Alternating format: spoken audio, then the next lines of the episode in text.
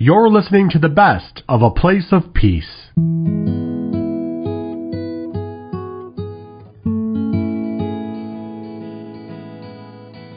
Hello, everyone. Welcome once again to A Place of Peace. Peggy Stanton here, your host on A Place of Peace, where we try to present conversations that bring insights and inspiration that will hopefully help to ignite in your heart that peace the world cannot give. And today we're so pleased to welcome prolific author George Weigel to the program. He has just produced a book that entertains as well as enlightens the reader on a whole host of characters who have had notable impact on the world. George Weigel is Distinguished Senior Fellow of Washington's Ethics and Public Policy Center. He holds the William E. Simon Chair in Catholic Studies. He is New York Times best-selling author of 28 books, two of which are the biographies of John Paul II, Witness to Hope, and The End and The Beginning.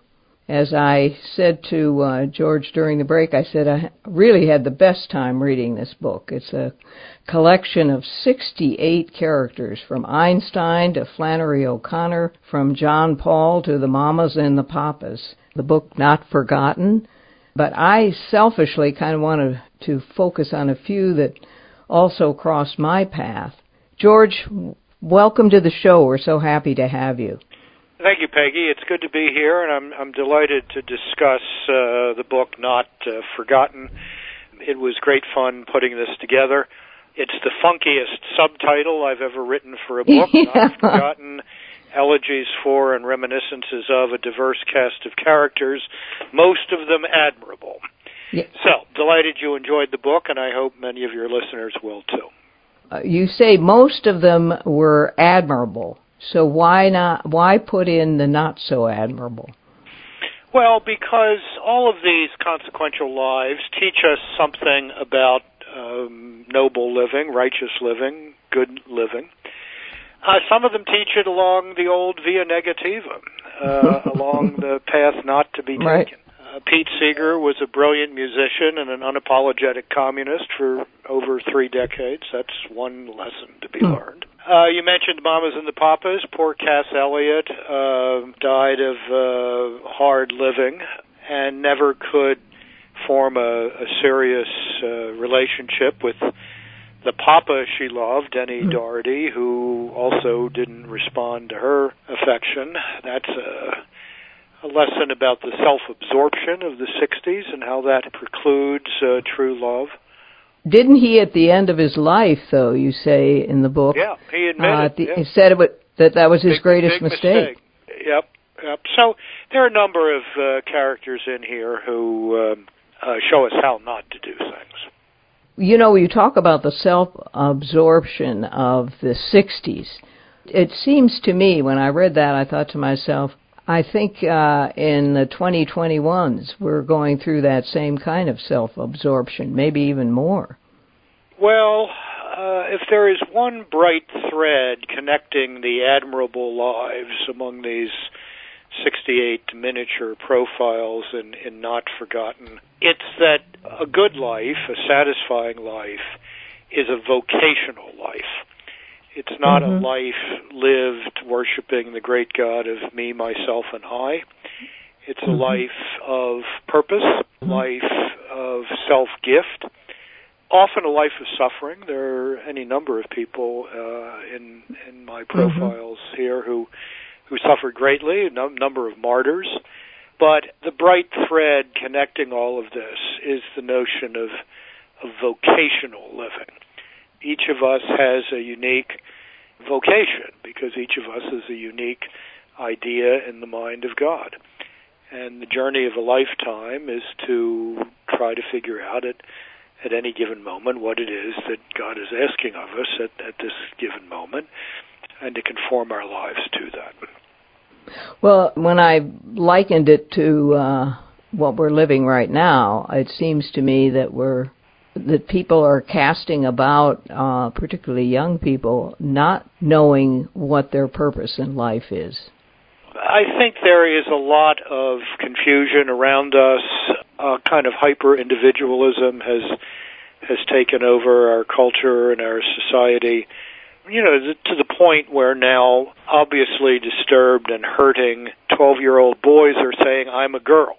Mm-hmm. And society is telling them that's fine, and if this wretched so-called Equality Act passes in the Congress and is signed by President Biden, that is going to be a protected claim under U.S. civil rights law, which many of the characters in this book would find incomprehensible, including, I might say, Democrats like Sergeant Shriver, Pat Moynihan, Scoop Jackson, as well as some of the Republicans I profile, like Henry Hyde. Lindy Boggs would be another Democrat who could not possibly vote. She would never have understood. Yeah. Well, would have understood it's a very bad idea, and that what confused people need is help and compassion, not an affirmation of mental distress. Well, let's talk about Lindy Boggs, who was a very delightful Democrat. Tell the story about when she was going to turn down the ambassadorship to the Vatican, and Cokie Roberts, her daughter, apprised her of why she should not do that.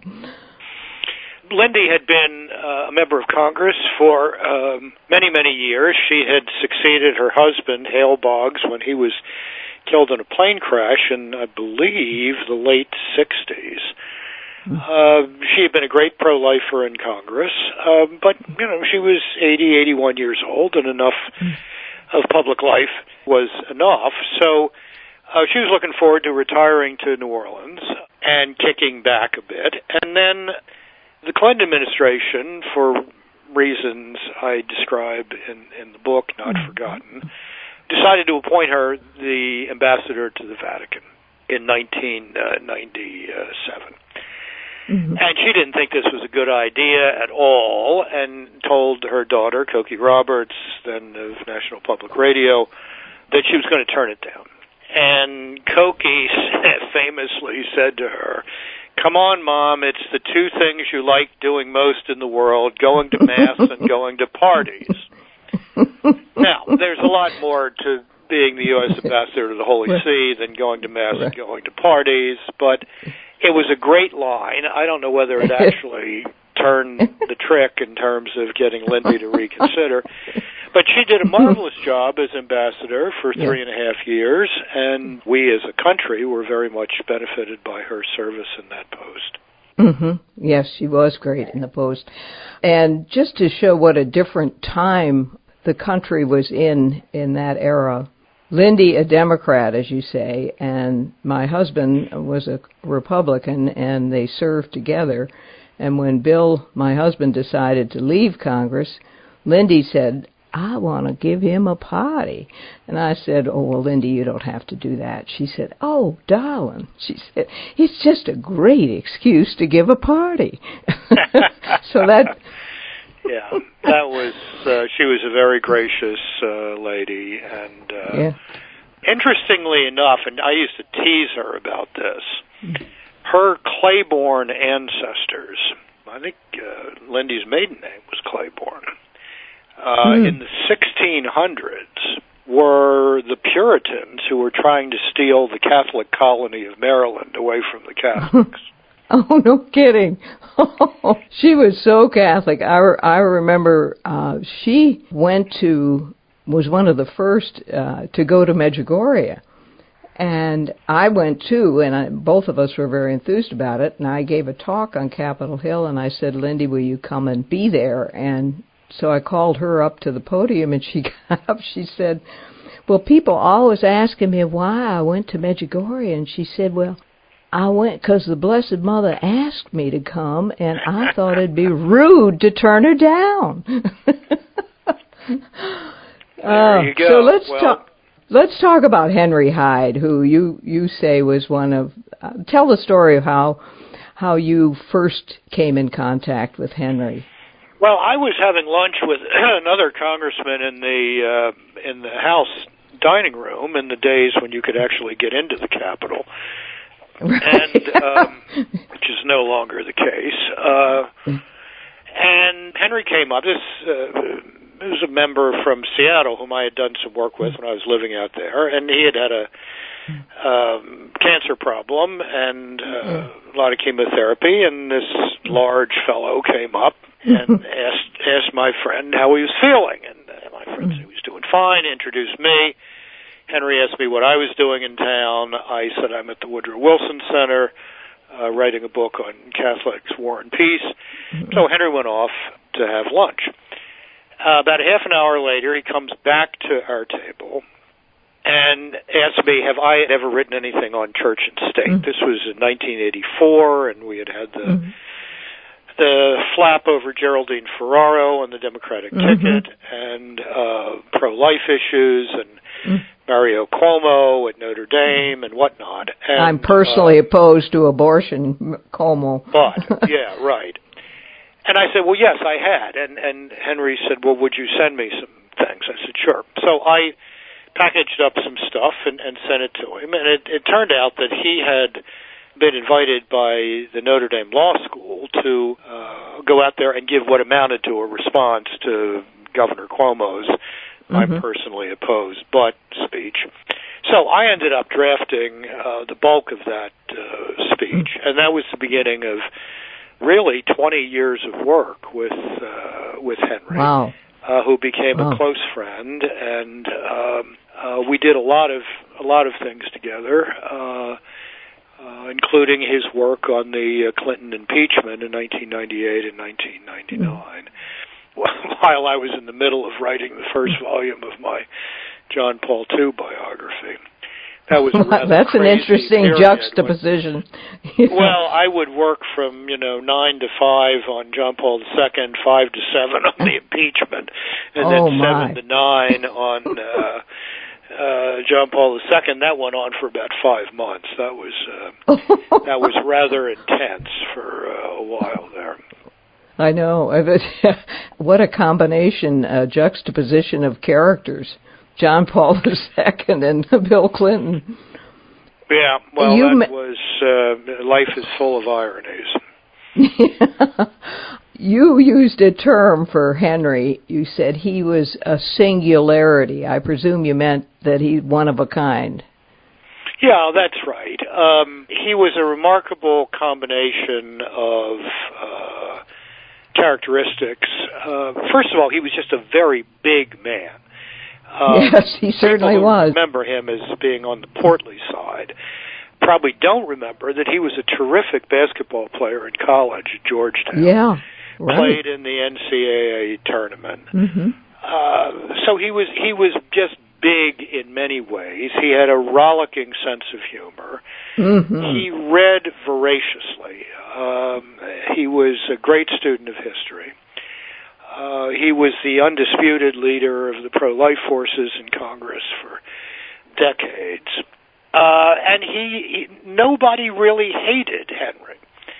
You couldn't. I mean, a lot of people disagreed with him. Some of them disdained him. But nobody really hated him. And that's not because he was a cream puff. I mean, he was one of the most terrific, spontaneous debaters in modern times in the House of Representatives. I mean, he's the kind of guy who reminds you of what it was like when Clay and Calhoun and Webster were going at it in the Senate in the 19th century. He was a dedicated public servant. He didn't go into public life to gain distinction. And he didn't think of politics as a performance art. He thought of it as a way to get things done for the common good. So in that sense, he's a real sign of contradiction to a lot of our politics today. How did his firm stand on pro-life? Where did that originate? Do you know? Henry was a very intelligent man, and he understood that, first of all, as a matter of science, the product of human conception is a human being. And he understood, as someone who had been trained at Georgetown when that was a seriously Catholic university, that one of the first principles of justice is that innocent human life deserves the protection of the law in a just state. You put those two together, you've got, the two big claims of the pro-life movement. And I think this this conviction grew in him over time, and he was never out-argued on this, that's for sure. But at a certain point, these ceased to be rational arguments. And Henry, I think, understood perfectly well that there were two sides to the pro-life movement, as there are today. There's the argument side, which aims at judicial and legislative reform of our laws. And then there's the service side. Women in crisis pregnancies deserve support. And that's why the pro-life movement has built thousands of crisis pregnancy centers around the country to make clear that nobody has to have an abortion. Nobody has to have an abortion in the United States. And Henry understood both sides, both of those parts of the pro-life movement, and was all the more effective a spokesman for that cause because of it. And so willing to speak vociferously about it. And you quote in there, he gave a talk to new members of Congress, and I thought this was so impressive. If you don't know what you're prepared to lose your seat for, you're going to do a lot of damage up here. You're going to have to know what you're willing to lose everything for if you're going to be the kind of member of Congress this country needs. And then you write, it seems too much to ask we will ever see his like again. Do you really feel that way? Well, I hope that's wrong, but until we get out of politics as performance art and the world of Twitter, it's going to be very difficult for people of the quality of Henry Hyde and the character of Henry Hyde to make an impact in our public life. Henry made an impact because he made arguments, not because he sent out tweets. And although he could be great at a headline comment, though. Yes, he could, but there's a difference between you know headlines and snark and tweets. And, right. And he knew that difference and lived it. So I hope that's not too depressing a prediction, but at the moment it is very, very difficult to imagine a Henry Hyde-like figure making it in American public life today. And that's a comment on American public life, not on Henry Hyde. No, it's very sad to think that. But it really was such a different time, George. I mean, there were a lot of men that I remember. I used to say there are two kinds of men who seem to, and women who come to Congress, and those who want to stuff your press box with their releases and are thinking more about getting to 1600 Pennsylvania Avenue from Capitol Hill, and then the other, what I call the workhorse, you know, and Henry was one of those, as well as a marvelous speaker. And there's so many who come with greater ambitions, and that's what's on their mind, and probably why they're so active on Twitter. But let's talk about John Paul II. Now, an awful lot of ink has been spilled about him, but I think few with your reportorial skills who had the opportunity to be so up close and personal with him. And now he is the only man or person in the book who got two chapters. Those were the memorial essays I published in the Wall Street Journal and in Newsweek at the time of his death. And I tried in those to help my readers come to know the Pope from the inside. Now, that's a leitmotif throughout all of these 68 vignettes in Not Forgotten. You can only understand a life from inside out, not just from outside in. But I think that's particularly true of John Paul II, who was a marvelously complicated personality, and yet at the same time a man of one profound conviction. That is that Jesus Christ is the answer to the question that is every human life. And he dedicated his life to offering friendship with the Lord Jesus to everyone he met. And that is why he was such a compelling public figure. You said he had another great theme man's capacity with God's grace to achieve heroic virtue. Elaborate on that a bit. I think John Paul II was concerned that there had been a great dumbing down of our expectations of ourselves, that, you know, the Freudians had taught us that we were all simply bundles of desires. The Marxists had taught us that history is just the exhaust fumes of economic processes. Mm. Humanity had done terrible things to itself in 2 world wars. There was the shadow, the horror of the Holocaust, of the Ukrainian terror famine. All of this had depressed the human spirit and made us aim low, John Paul II feared. And he wanted us to aim high because he believed that cooperating with grace made noble living possible and could bend the course of history in a more humane direction. And he proved that. His epic first papal pilgrimage to Poland in June 1979 was an exercise in arousing consciences, which then changed history, because there is a direct line from the papal visit to Poland in June 1979 to the collapse of European communism in the fall of 1989. Right. So it's good to remember that. I mean, we're in tough times today, but things did not look real good when John Paul II was elected in October 1978, and they looked a lot better 26 years later when he died. Mm-hmm. You know, you quote him as saying, "Freedom uncoupled from truth will lead to chaos." That's where we are now, don't you think? I mean, there seems to be no core truth. It's just my truth versus your truth. Yeah, that's a real problem. So is the problem that freedom is simply, to borrow from Frank Sinatra, I did it my way. Mm-hmm. That's an infantile notion of freedom. I have a beautiful 20-month-old grandson. That's his idea of freedom. Yeah. You're right. You know, what he wants to do, he wants to do now, and he doesn't want any interference with it. That's, you know, that is a childish notion of freedom. There's a difference between banging on a piano and making music. Well said. And the difference is discipline. You have to learn how to discipline your hands and your eyes and your fingers and make all that work together in order to play the piano well.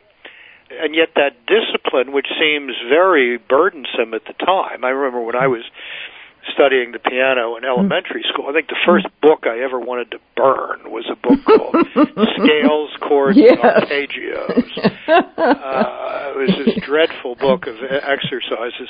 Yeah. And yet, you know, once you mastered that, then you could play the music you wanted and even perhaps make some of your own. So the notion that there can be freedom untethered to truth and goodness is just infantile.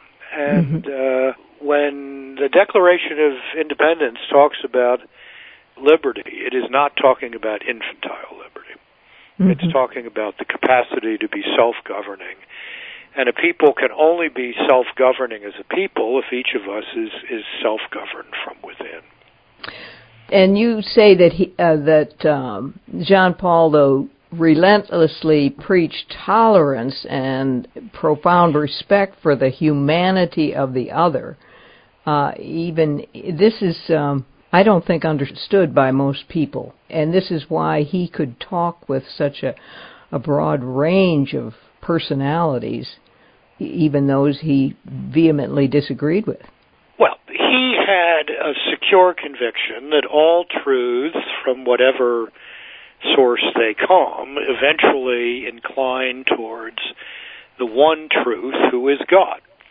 Because God is truth, whatever truth there is in the world, whether it's mathematical truth or scientific truth or literary truth or philosophical truth or theological truth, eventually leads you to capital T truth, who is God.